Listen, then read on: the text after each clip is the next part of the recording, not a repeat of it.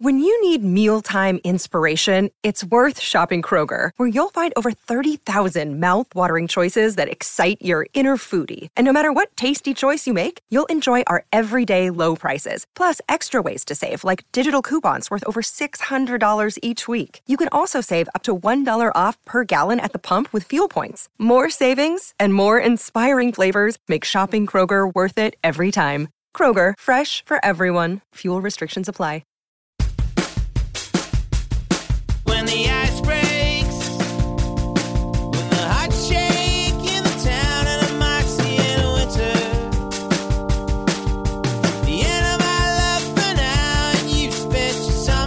Good day, everyone, and welcome to another episode of the 50 Years Ago in Hockey podcast. This is weekly episode number 121. I'm your host, Rick Cole.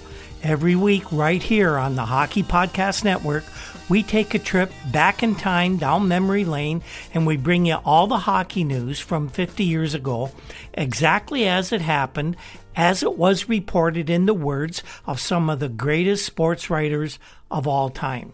This week, we're looking at March 6th to March 12th, 1972.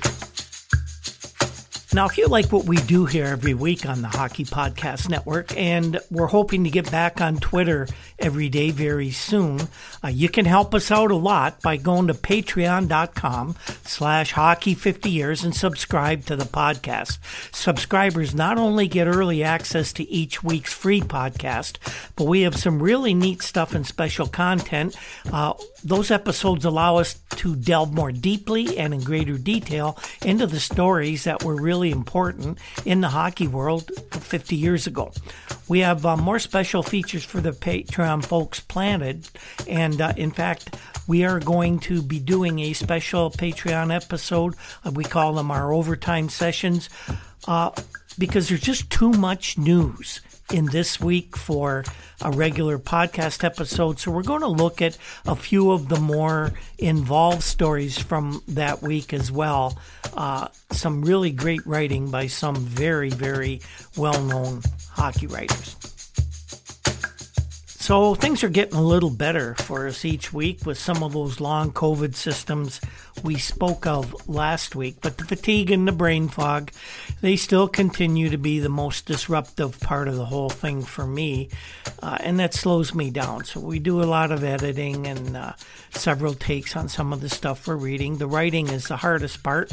I just can't type like I used to. Now, I really hope, as I said, to return to the Twitter feed soon, but we're going to take small steps. I don't want to rush anything. Uh, the, the toughest task right now is catching up on the research. I missed about a month of doing my research, and I always kept myself about a month ahead of time, and I, I lost all that. Uh, I just couldn't do the work. So that's the toughest thing to do right now, and that's the thing that we're most involved in at this time. So let's start this week by taking a look at the NHL standings and the playoff races as we're heading into home stretch for the 1971 72 NHL season. So, in the NHL's Eastern Division, the Bruins continue to lead, and they had opened up a seven point lead over the New York Rangers, who, of course, had an awful uh, loss last week when Jean Ratelle, their top player and battling Phil Esposito for the scoring league, broke an ankle, and so he was going to be out for the rest of the regular season at least. Montreal was eight back of the uh, Rangers in third place in the East. And the final playoff spot had Toronto and Detroit in a dead heat, each with 67 points. But as the week began, the Leafs had a game in hand over the Red Wings, so that would give them the nod, at least as it looked in the papers. But who was going to finish fourth? It was way up in the air. Uh, Rounding out the Eastern Division with Buffalo in sixth place, and they had opened up a three point lead over the Knuckleheads from Vancouver. In the Western Division, the Blackhawks now have a 14 point lead over Minnesota, who had challenged early in the season. But the Blackhawks now with 89 points to the North Stars 75 back in third place, and this is where the dogfight for the final two playoff spots in the Western Division begins. The St. Louis Blues uh, had 55 points. Then it was the Philadelphia Flyers with 53, the California Golden Seals 52, and the surging Pittsburgh Penguins suddenly rejuvenated as Red Kelly was allowed to concentrate solely on his coaching duties after giving up the GM portfolio, and the Penguins had 51, just four points behind third place St. Louis. So fourth, third, and fourth actually in the West, both definitely up for grabs.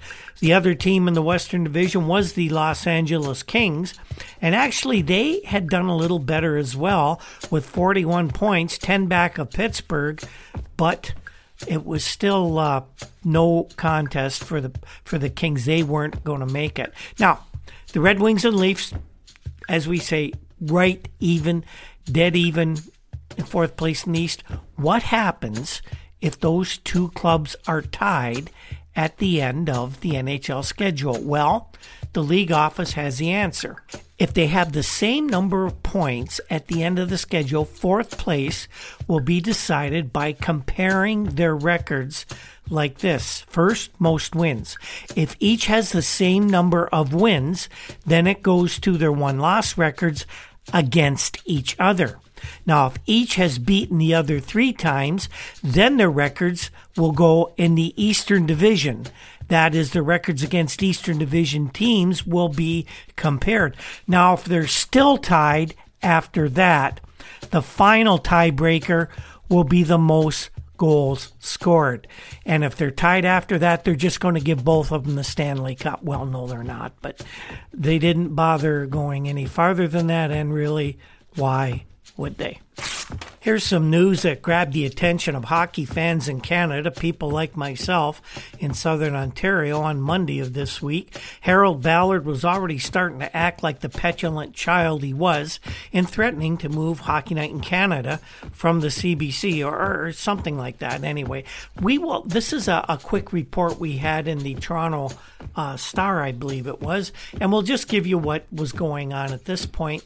There will be a much more detailed look at this in our overtime session for our Patreon subscribers, which we're going to uh, put out in a few days as well. Harold Ballard, president of Maple Leaf Gardens, threatened to keep Canadian Broadcasting Corporation, the good old CBC, threatened to keep their crews out of Maple Leaf Gardens and give the Saturday night hockey telecast to CTV, the CTV network, because CBC technicians blacked out Saturday night's game after only 17 seconds of play. Ballard, president of the Gardens and the Maple Leafs, said, Quote, I am offering the telecast of the Toronto Maple Leafs commencing this Saturday to whatever station or group of stations will guarantee coverage of the Leaf stretch run for a playoff position. Ballard went on to say that Saturday's disgraceful action by the CBC technicians when they walked out on the Leaf game and left hockey fans high and dry and frustrated, that represented an action in Maple Leaf Gardens that Mr. Ballard said he would not permit the CBC to allow to happen again. Ballard went on to say that these people are through. The next time they get into the gardens, they'll have to buy a ticket if they can get them. And you ever try to get tickets to Leaf games? 1972 wasn't easy. Leaf fans must be insured coverage of our fight to get into the playoffs, said Ballard. He went on, he said that the fans deserve it, the players deserve it, and so do the sponsors. Ballard said that he would ask McLaren's, who hold the TV rights uh, to all the coverage, and uh, they've done a great job, Ballard said, in getting some of the Leaf games on the air Saturday nights. He was going to ask McLaren's to take whatever action necessary to put an end to all this nonsense. Later in the week, Ballard would in fact switch games to the CBC, CTV network. Well, here's a little more broadcasting news as the week began, and this one a lot of us couldn't figure out. Uh, Jiggs McDonald's contract as a broadcaster for the Los Angeles Kings at this point in the season had not been renewed. Uh, that really was news for a lot of people who had recognized this relatively new man to broadcasting hockey was doing an outstanding job with the Los Angeles Kings. But Jiggs McDonald, he wasn't worried at all about this because there were any number of NHL teams that would snap Jiggs up. But according to uh, several sources, the thought was he was probably going to end up with the new NHL team in Atlanta. We'd have to see just how that was going to unfold in the weeks to come. The dog days of the season down the stretch run, a lot of injuries being reported by teams. Uh, the week started off with a couple of uh, injuries that we were being told about. Lou Angotti of the Blackhawks suffered a dislocated shoulder and a pretty significant scalp cut when he ran into a goal post and was carted off the ice on a stretcher. Uh, that was actually better than was initially feared. Of those who saw Lou with the collision with the net, and remember in 1972, the nets were anchored and almost unmovable. And when he crashed into that, they thought he might have had a fractured skull. Remember, in 72, very few people wore helmets, and Lou Angotti was not one who did. But it turned out it wasn't a fractured skull, thank goodness, but it was a pretty significant shoulder separation. And the Flyers lost forward Michel Parizeau with torn ligaments in his left knee. Now, Parizeau had been acquired from the Blues, I think on waivers it was earlier in the season, and he had really impressed coach Freddie Shero with his work ethic and his fearless play in the corners, and he was a Shero favorite, and now the Flyers had to get along without Michel Parizeau. Now, as we mentioned near the end of last week's show, the trading deadline for the NHL was actually Monday, March the 6th at 3 a.m. What, what was really going on there? Actually, sorry, that was Sunday, March the 6th at midnight, which was Monday, March the 7th at 3 a.m. in the West. Yeah, it was confusing, and I wanted to illustrate that. Uh, whoever figured that was a good idea, uh, really, I don't know what the heck they were thinking of there. For years, the trading deadline had been midnight of whatever night it was. Now that there was expansion, the lost the uh, West Coast teams, Los Angeles and California, and now Vancouver, insisted that it be midnight their time, and of course, they just trying to make things go away, gave them their way, and so back in the East, teams were working till 3 a.m. Now, there were a couple of new stories that we didn't tell you about last week because they didn't make the Monday morning papers because they had till 3 a.m papers like the Globe and Mail and places like that, they just weren't out then. So, the most significant news that didn't get reported was the New York Rangers bringing back veteran right winger Ron Stewart from Vancouver, to whom he'd been traded earlier in the season, along with Dave Balon in, and Wayne Connelly in the swap that saw Gary Doak go to the Rangers. Vancouver got minor league defenseman Mike McMahon a fairly a veteran guy, but way younger than Stewart's 39. They got him in exchange, but he was immediately ticketed for American Hockey League Rochester. Now, the Rangers also made another acquisition, and this wasn't even announced till later in the week. They acquired, for some kind of other consideration, retired center Phil Goyette from the Buffalo Sabres. Later in the week, Emile Francis announced that he had convinced Phil to end his short lived retirement and earn some extra playoff dough with the New Yorkers. It seems that while Phil did tell the Sabres that he had retired, they didn't or he didn't file his retirement papers with the NHL, so he was still eligible to play as long as a team had acquired his contract before the trading deadline, which crafty Emile Francis managed to do, and Emile had his replacement for the injured Jean Ratelle. Another tidbit about the trading deadline the Seals general manager Gary Young was asked about not being able to make a trade at the deadline, and he was whining about his inability to engineer a swap with anybody else. Uh, I found that really ironic uh, in the fact that he simply sat by a week or so earlier by his own admission, and watched his owner, Charles O. Finley, usurp his authority as general manager and trade Carol Vadnais to the Bruins for what many considered an inferior package to what the Seals had been offered by other clubs. As we told you before, Finley really wanted Reggie Leach who would be traded within the next couple of years anyway. And he wasn't going to make a deal with anybody else, even apparently a four or five for one offer from Toronto. Now, Young didn't have the stones, the integrity, the guts, or whatever you want to call it, to quit his post when Finley overruled him. And now he says this. All these guys want your good hockey players. They want the Reggie Leaches, Ivan Boldirevs, and Gerry Pinders. They want everybody on my club because they're all scared of us. Gary Young was not ever a real good NHL general manager.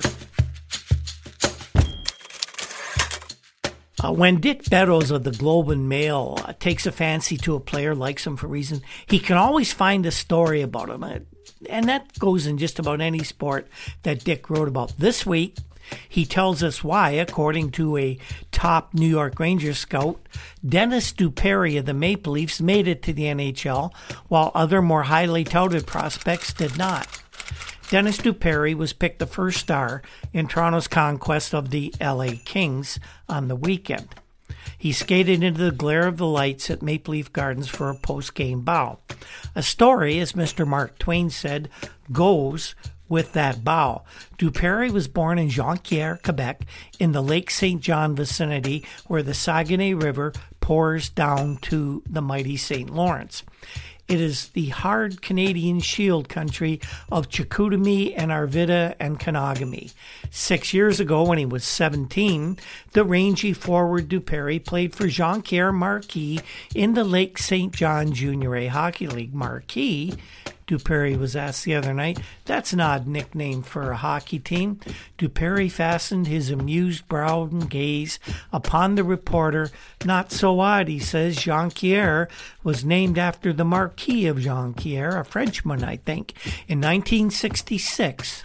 At any rate, Dupere was included in the draft of junior players conducted by the men that trust the National Hockey League uh, building. He was the last choice in the draft, 84th and last, selected by the New York Rangers.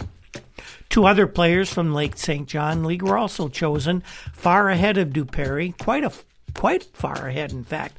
A center named Guay, G U A Y, and a right winger named Perron. Whatever became of them, who treasures what NHL hopes they had?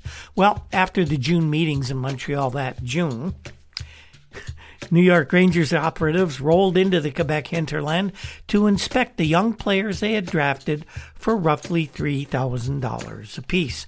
The operatives were Lou Passador, the Rangers super scout, and his trusty aide, Steve Berklicich, whose surname Bob Hesketh once wrote, looks like it had some letters left out, and I believed he had a brother who worked with the Welland Police, later Niagara Regional Police, just before I got there. Their first pause when they arrived in the Lake St. John area was at the home of the centerman. It was 11:45 in the morning, coming up to just about a high, hot noon in the summer. Passador asked the centerman's mother, "Where's your son?" Mom replied, He is, I'm afraid, still in bed. Passador was incredulous. Still in bed? This is a guy who came out of the robust east end of Fort William when it was still called Fort William, and he did not become a super scout by lolling in the sack until noon. You have to get up before dawn to catch Mr. Passador, and even then, you might find him prowling around with a flashlight. Passador prompted the centerman's mother to rouse the boy and then suggested, bluntly, as is Lou's wont, that lying in bed until noon was not exactly what the Rangers had in mind for the big league aspirants. Find something to do, Passador suggested, like helping your mom with the dishes. After they left the centerman's home, Passador muttered to Berklicich, I think we blew three grand of the Rangers' money on that kid. He ain't going to make it. Sometimes later that day, New York Scouts tracked Dupere down in his home in Jonquière. Passador had the same mud drill. He asked Dupere's mother, Is your boy around? No, she said he's down at the ball diamond. They found the ballpark where Dupere was pointed out to them as the lanky black haired kid behind a catcher's mask. The Jonquière Junior Braves were at practice. Dupere removed the catcher's mask, swiped perspiration on his brow, and not hesitating said sure he'd attend training camp for the New York Juniors that fall in Kitchener. When the scouts left, Passador mentioned to Berklicich, mark it down, Dupere's going to make it. He was sweating and he had some dirt on him, and he wasn't in bed. The three Saint, Lake St. John juniors, Guay, Perron, and Dupere, did attend the Kitchener camp in the autumn of 1966. Dupere stayed, the others, homesick, did not. As the week went on, we had more injury news, and this one really bothered a lot of us uh, that had followed the Leafs most of our lives. Now, with the Penguins, veteran defenseman Tim Horton, it was announced, would miss the rest of the Penguins' regular season games with a separated shoulder. Everybody thoughts went to this. Is this the end of Tim Horton's illustrious career? Have we seen him play his final game? Very, very possible. Tim really doesn't need his hockey money. His burgeoning donut business in southern Ontario was booming, and he was planning even more shops around the province. In fact, some people said the goal was to have a Tim Hortons in every community that had over 10,000 people. A Tim Hortons on every street corner? Well, not quite, but there were going to be a few of them if Tim had his way, and maybe he would just retire from hockey so he could spend the next half of his life selling donuts. Another note from sick bay, but this is a coach, not a player. Johnny McLellan of the Leafs. We mentioned last week that he was missing time with some gastrointestinal problems. Well, he told Frank Orr of the Toronto Star that he has a quote big league ulcer, and Johnny McLellan says he doesn't plan on recur- returning to his coaching duties anytime soon. Two reasons for that. One, King Clancy won his first four games behind the Leafs bench as the interim coach and number two. John's family has a lot to do with his not going back too quickly, and I think John needed to listen to his missus and the kids on that count. Jean Ratelle had 46 goals when he broke his ankle last week playing for the Rangers. He spoke to Gerald Eskenazi of the New York Times about the quote breaks of the game, and he was a bit wistful on missing his chance at 50. Ratelle said, In sport, you know there's going to be up and downs. The x rays, he says, though, they look fine they look okay. Ratelle said they told me I'll have to wear a cast for three and a half weeks, and then I'll skate a week after they take the cast off. But Ratelle says he, you never know how soon you can come back from something like this. He says that you don't really know how much pain you're going to have till you strap the boots on and get on the ice. Ratelle admitted that 50 goals was on his mind. He says, unless your name is Hull or Esposito, you don't get a chance at 50 goals very often. You'll remember that celebrated brawl between the Flyers and the Blues on January 2nd. Well, it lives on in the form of a $160,000 lawsuit filed by a Lafayette Hill couple against both the Flyers and the Blues and Spectrum Management. Francis Haynes Jr. and his wife Margaret, both 29, filed the suit in Common Pleas Court in Philadelphia. Haynes of 813 Ridge Pike contends his left hand was injured by a member of the Blues team while lawfully and peacefully attempting to protect himself and his wife from further threats and from serious harm and injury. The suit says Haynes suffered serious, permanent, painful, and disfiguring injuries to his left hand and a serious shock to his nerves and his nervous system. Mrs. Haynes, the suit claims, suffered serious and grievous mental distress. The management of the Blues team, the suit claims, employs persons known to be unruly, dangerous, disruptive, ill tempered, violent, and bellicose. Did Brian Burke write this lawsuit? Members of the Blues team took to the stands and began swinging a pro Flyers crowd after their coach, Al Arbour, was doused with a cup of beer while talking to an official at the end of the game's second period. The Hayneses are asking for a joint judgment of 10 thousand dollars plus punitive damages of fifty thousand from each team and from the spectrum. There was a bit of WHA news this week. Uh, actually, there was a lot, but we'll give you some of the headlines and a little bit of detail here. Uh, while Bill Hunter of Edmonton uh, was trying to sue the the uh, effects of what looked like a feud between the new league and the National Hockey League Players Association executive director, Alan Eagleson. Hunter was attempting to pour oil on the trouble, according to uh, one story. Hunter said that he feels the dispute between Al Eagleson and WHA President Gary Davidson is all a quote, a misunderstanding, if Eagleson was quoted correctly. Hunter, who runs the Edmonton WHA franchise, was going to fly to Toronto this week to see Eagleson. He's want, very eager to see good relations between Eagleson and the WHA for the simple reason that it's going to make it easier for the new league to sign players.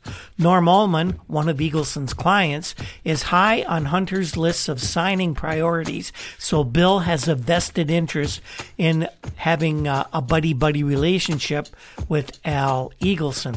Eagleson apparently has been quoted as saying Ullman will likely sign with Edmonton for the league's first season. Hunter, who has entered closed circuit television ventures with such as the Clay Frazier fight uh, with Eagleson, attended a press conference last fall at which time Eagleson praised the WHA, and Hunter said Eagleson clearly stated that the second major league was needed, and he was confident that many players at all levels of pro hockey would be keenly interested in talking contracts with the new league. Now, whether they sign him or not, we don't know, but this is what Eagleson apparently said.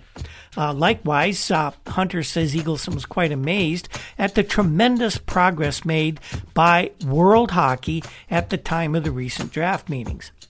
Now, last week, Eagleson was critical of WHA founder Gary Davidson and Dennis Murphy, the other founder, for taking $250,000 in quote finder's fee.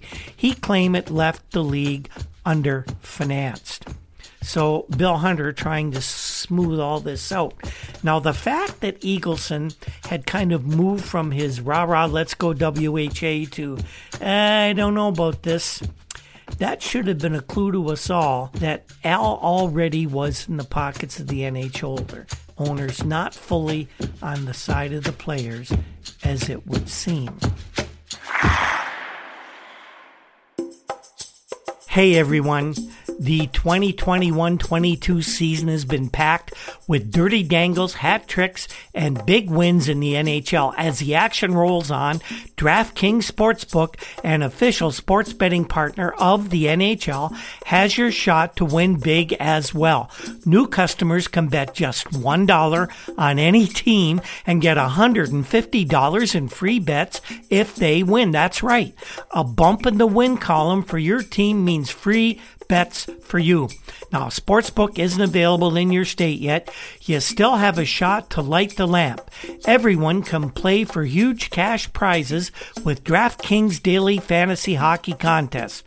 DraftKings has given all new customers a free shot at millions of dollars in total prizes with their first deposit.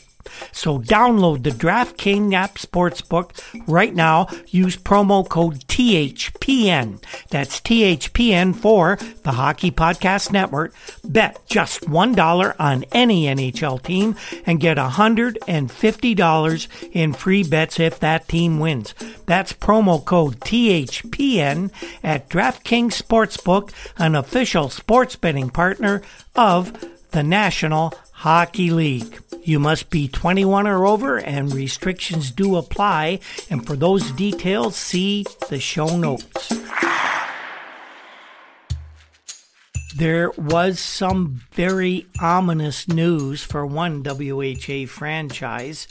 The delay in the building of a hockey arena in downtown Dayton, Ohio, and other uncertainties has led Dayton Newspapers Incorporated to sever its interests in the city's World Hockey Association franchise. James Stewart Jr., Vice President of DNI and President of the Dayton WHA team said that we just decided that a thing that was risky all along was now a risk that we no longer wished to take. We received the Dayton uh, franchise before Dayton newspapers was involved, said Paul Deneau, who was a uh, Dayton uh, architect who was the main guy with the Dayton franchise.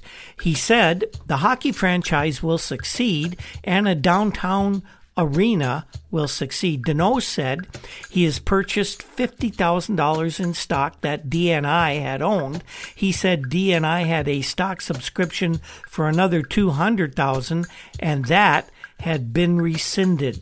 And this could be the first crack in the foundation of that Dayton WHA franchise. And I remember when they ori- announced the original WHA franchises, and I saw Dayton, Ohio, and I thought, Dayton, Ohio?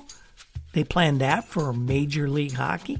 Well, stay with us and we'll give you the eventual disposition of this Dayton franchise because most of you know by now there was no Dayton team. But another Ohio city had designs on an NHL team. The Cincinnati Hockey Club Incorporated was going to send five men to New York to attend the meeting of the National Hockey League the following Sunday and Monday, and they would present a bid for a major league franchise for Cincinnati for the 1974 season.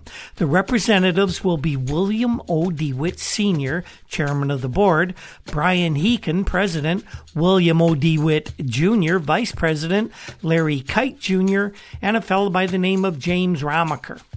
The club already has made a written application for membership in the NHL, accompanied by a $25,000 check. And of course, that's a show of good faith. The group would meet all NHL officials and would have a series of charts to show why Cincinnati is a top candidate for the league. Committees from Cleveland, Indianapolis, Kansas City, and Dallas are also expected to be there, all vying for two franchises expected to be available and start in the NHL in 1974. The Cincinnati group's presentation is going to include sketches of a new arena. It is proposed next to Riverfront Stadium, uh, along the river, of course, in Cincinnati. And the group has said that the arena can be built without using public tax money, and that seems to be key.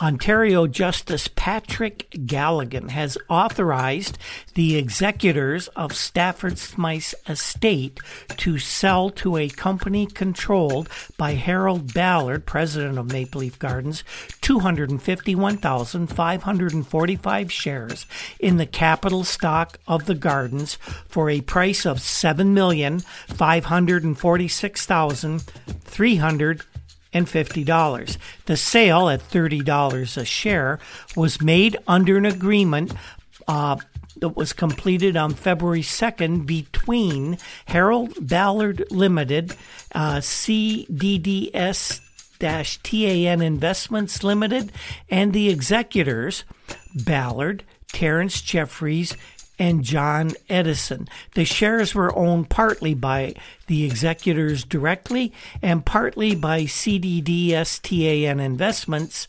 Uh, Smythe was president of the NHL club at the time of his death, death last October 12th. This has sounded a little incestuous to me. One of the executors of a will gets to buy the shares owned by a deceased person.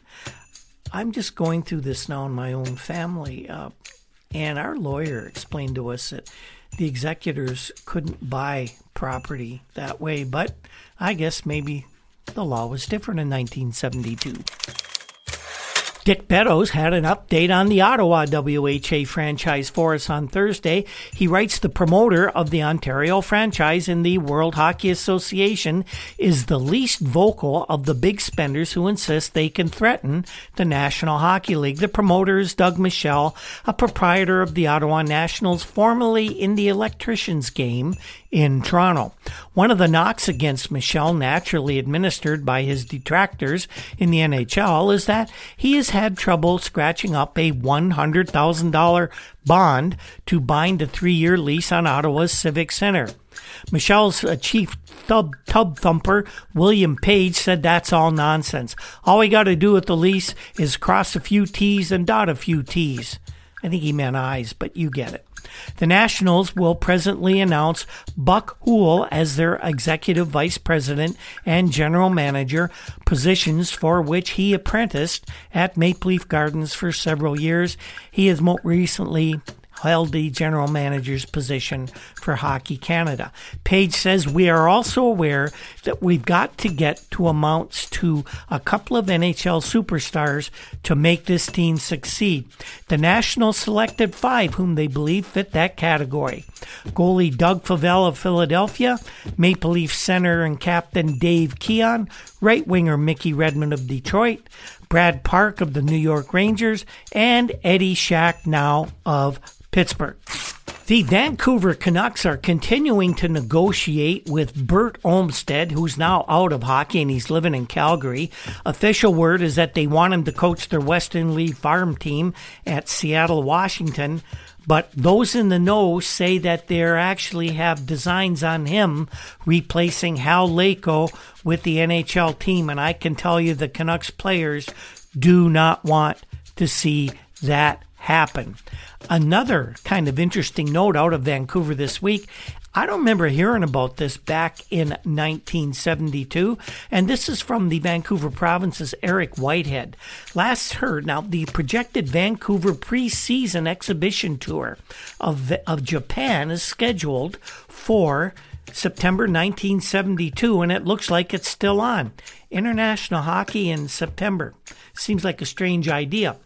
The local management, Vancouver Canucks management, is merely awaiting confirmation of the promised underwriting by a sponsoring Tokyo newspaper before issuing a team list approved Japanese bathhouses. No, that's not, I don't think, what Eric really meant. A little bit of tongue in cheek. I think Eric Whitehead thought this was kind of a pipe dream. Maybe it was. The idea, still tentative until positively finalized, is for a series of five Canucks intra squad games over a span of eight days in Japan. Now, basically, it's a pretty good idea for if the Canucks were to lose any of these games, it would only be to themselves. So, one way or another, the Vancouver Canucks would return from an extensive Japanese road trip unbeaten, and that would be very good for morale. Except Whitehead fails to mention that half the team would probably be on a five five game losing streak. This was a nice story out of the NA, uh, the American Hockey League this week. Willie Marshall set an all-time American Hockey League record for goals and games played as he started the, with the Rochester Americans on the way to a 3-1 victory over the Springfield Kings. Marshall scored on a 10-foot shot at 12:56 of the first period while the Kings had a man in the penalty box. It was the first goal of the game and the 523rd goal of Willie Marshall's American Hockey League career. He and present LA Kings coach Freddie Glover had been tied for the record with 522, and it was also Marshall's 1,202nd AHL game, which was also a record. He and Glover had been tied with 1201 games, so two records for the price of one for the great Willie Marshall. I met Willie Marshall one time at, at a Blue Jays game of all places, and I believe it was the second year of the franchise, 1978. I was sitting, if you remember Old Exhibition Stadium, they had the concourse running through the middle of the grandstands. I was in the first row of the upper level, and Willie was just kind of uh, looked like he, he didn't enjoy wherever his seats were and he was kind of walking back and forth and i i just I didn't know who it was at first. Then I saw this fellow wearing a Hershey Bears leather hockey jacket, and it struck me it was Willie Marshall. So I just went down. I didn't ask for an autograph. I, I really don't like collecting autographs that way, but I went up uh, I introduced myself, told him that I had followed his hockey career for uh, a good many years. Uh, I liked the American Hockey League a lot. We had seen him play many times in Buffalo, and I just wanted to, you know, congratulate him on an outstanding career. He was very gracious, very nice treated me like I was the most important person in the world to him at that time. We had a nice little conversation. He went on his way, and I went back to watching the Blue Jays.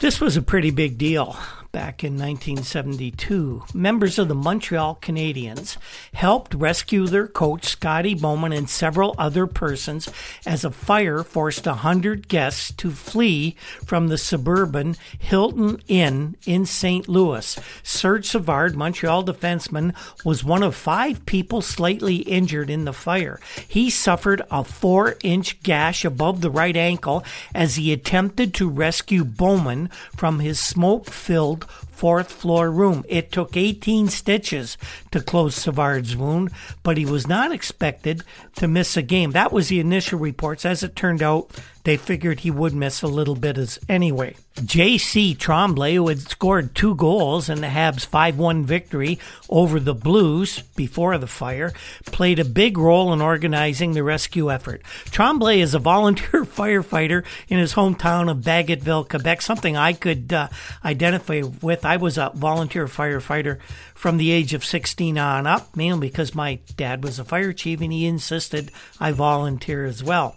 Well, Tremblay helped rescue at least six people, and Guy Lapointe, another defenseman for the Habs, aided in the rescue of four as they maneuvered ladders to those caught on the upper floor of the hotel. The fire was believed to have started by a guest who was smoking in bed. You may not realize this in 2022. That was a big problem 50 years ago. The damage to the 220 room hotel situated near the Lambert Field Airport was estimated at 25 thousand dollars. At one point, the hockey players believed Bowman was dead.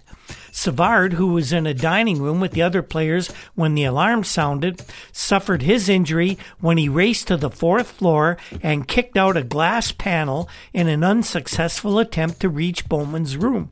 Another player, Dale Hoganson, has made his way into Bowman's room carrying a flashlight and he said, I couldn't see a thing. I managed to find the bed and I fell for it, but Bowman wasn't there. I had to leave because the smoke was so thick.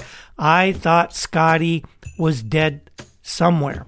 Unknown to Hoganson and the other players, Bowman was on a narrow balcony ledge outside his room.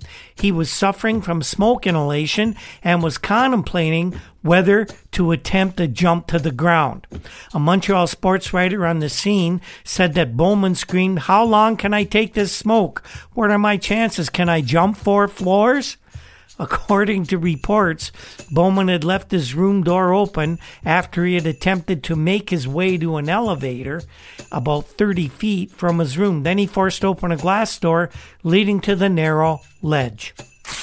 I was unable to find the author of this interview with Scotty Bowman. Scotty talks about his uh, adventure with the uh, fire in St. Louis. Scotty was calm as he described the terrifying moments he spent gasping for air and clinging to a ledge on the exterior of the Hilton Inn where the fire injured five and routed 100 guests from their rooms. The hockey coach found himself in a frantic fight for survival as soon as he got on the ledge. Smoke was so thick he thought it might be necessary for him to jump and pray that he would survive the fall. Bowman was staying in a suite of rooms numbered 411, 412. He said he became wary of the suite assigned to him because of a superstitious belief about the number 13. He computed 13 from the digits of his room numbers, and if you know Scotty Bowman, he would do exactly that.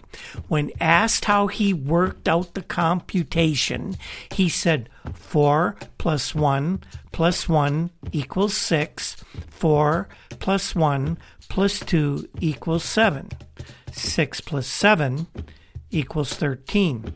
Bowman, who was well liked by hockey fans when he was uh, a coach of the Blues and dismissed last year, told the St. Louis Post Dispatch, I was trying to make a telephone call from my room when I heard a beep beep sound. It didn't dawn on me, it was a fire alarm. I went to the refrigerator for some tomato juice, and then I saw smoke seeping through the door. I opened the door and the smoke poured in. I closed the door then opened it again and shouted to Floyd, that's Floyd Curry, the Canadiens' assistant general manager, who had the room across the hall. I kept shouting, but I couldn't get him to answer me. Floyd probably had absconded at the time. Bowman then was forced to close the door to his room because of the suffocating clouds of smoke. Scotty said, I went to the sliding glass window that led to the balcony or ledge, whatever you want to call it, but the window would only open six inches.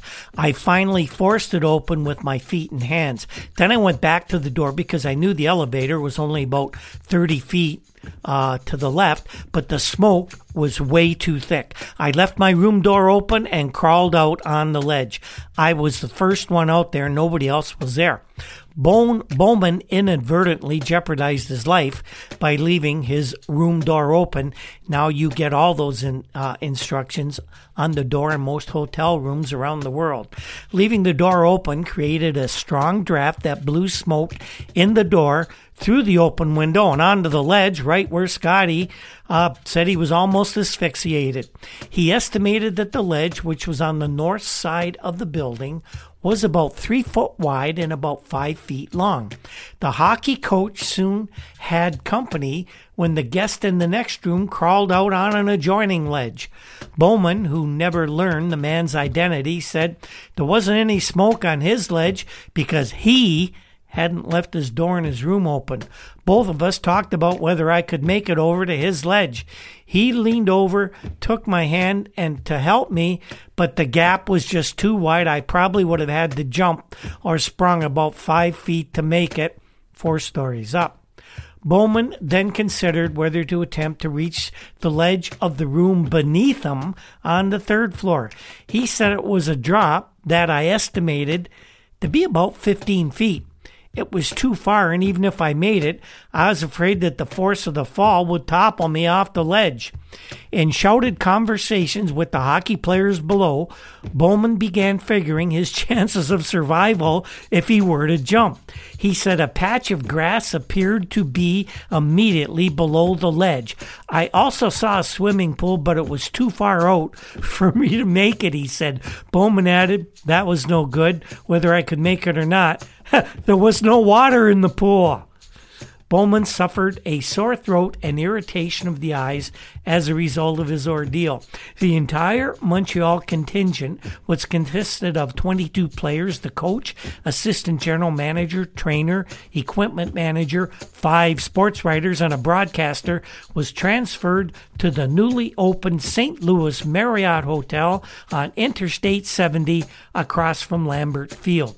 The team had arrived at the Hilton at about 11:45 p.m. All the players had rooms on the second floor but only one or two were in their rooms when the fire alarm sounded.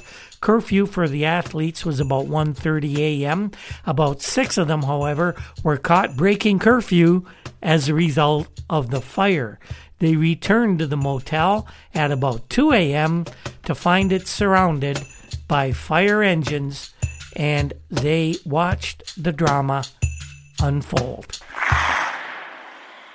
So that is this week's show, everyone. And what did we learn in this very, very eventful week? So eventful, in fact, that we're going to have an overtime show with the rest of uh, the very large stories that we couldn't fit in this week. Well, this week we did get a couple of late trades as a result of a weird trading deadline uh, time this year.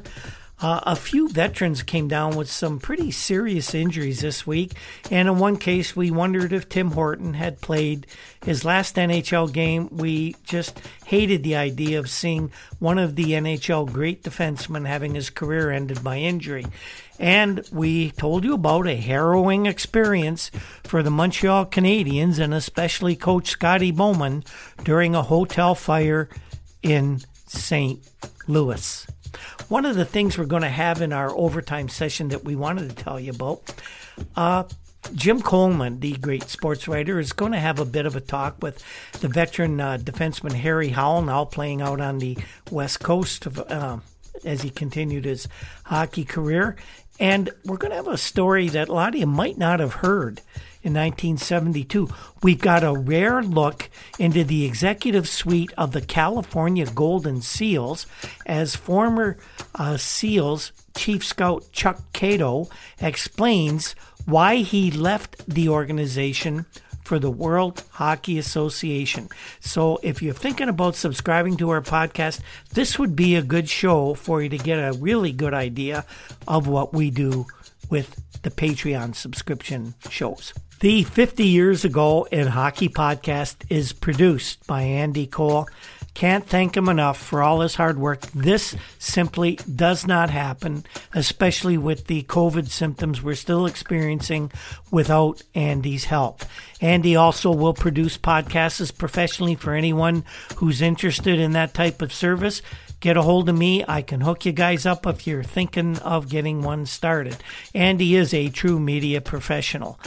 The very popular Juno nominated Toronto indie rock group, the Rural Alberta Advantage, provides our introduction and exit music. They are going on tour beginning in May through the United States, starting out on the West Coast. I believe it's going to start in Seattle and Portland, down to Los Angeles, San Francisco, across the country, New York and Boston, and they'll end up in the Midwest in Chicago and Minneapolis. If you get a chance to see them perform, don't miss it. They put on a great high energy show. Other musical pieces and sound effects are created by Andy Cole for the podcast as well. Our research comes from files at the Toronto Star, Toronto Globe and Mail, and of course the many fine publications found at newspapers.com, without whose great help we could not put any of this on. And don't forget our other sponsor, the Breakwall Brewing Company, located in beautiful downtown Port Colborne, Ontario. If any of you ever get to the Niagara region, please get a hold of me somehow, and we will meet up at the break wall for a burger and a beer. You can find us every day when we'll get back to it very soon on, at Twitter. Uh, our account there is at Hockey 50 Years. Uh, we have a Facebook page, 50 Years Ago in Hockey, a WordPress site, hockey50yearsago.com. Of course, you can get us through our, your favorite podcast app, and the easiest place is right here on the Hockey Podcast Network every week. Thanks again for tuning in, everyone. The 71 72 season is winding down. It's been quite a season, and some great playoffs are ahead. We'll be with you all the way, and you'll hope, we hope you'll be with us. And on that note, we'll see you next time. When the ice breaks.